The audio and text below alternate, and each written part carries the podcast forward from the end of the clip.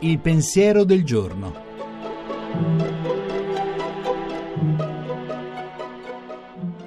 In studio Monica Mondo, giornalista, autore tv.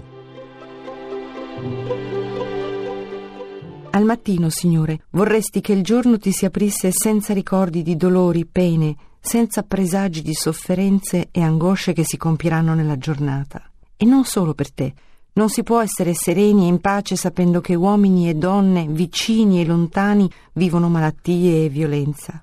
Al mattino vorresti riempirti solo di cielo e di silenzio, farti avvolgere da quel po' di natura che ti circonda e avere pensieri buoni, parole buone che sostengano il tuo lavoro, la tua disponibilità a incontrare, accogliere, sorridere. Al mattino tocca decidere, sempre. Per cosa vale la pena vivere? Come non farsi schiacciare dal male, come tener viva la speranza e il desiderio di felicità che muove e dà baldanza giovanile, spinge la creatività e la generosità. Abituiamoci a uno spazio per noi, più importante della scelta dell'abito e della borsa da preparare, più illuminante che lo sguardo allo specchio o la pulizia della casa. Un tempo per ridirsi ogni mattino chi sei e cosa speri, desideri, credi che questa coscienza si accompagna delle ore e le riempia di senso, non permetta che scappino via povere e vuote.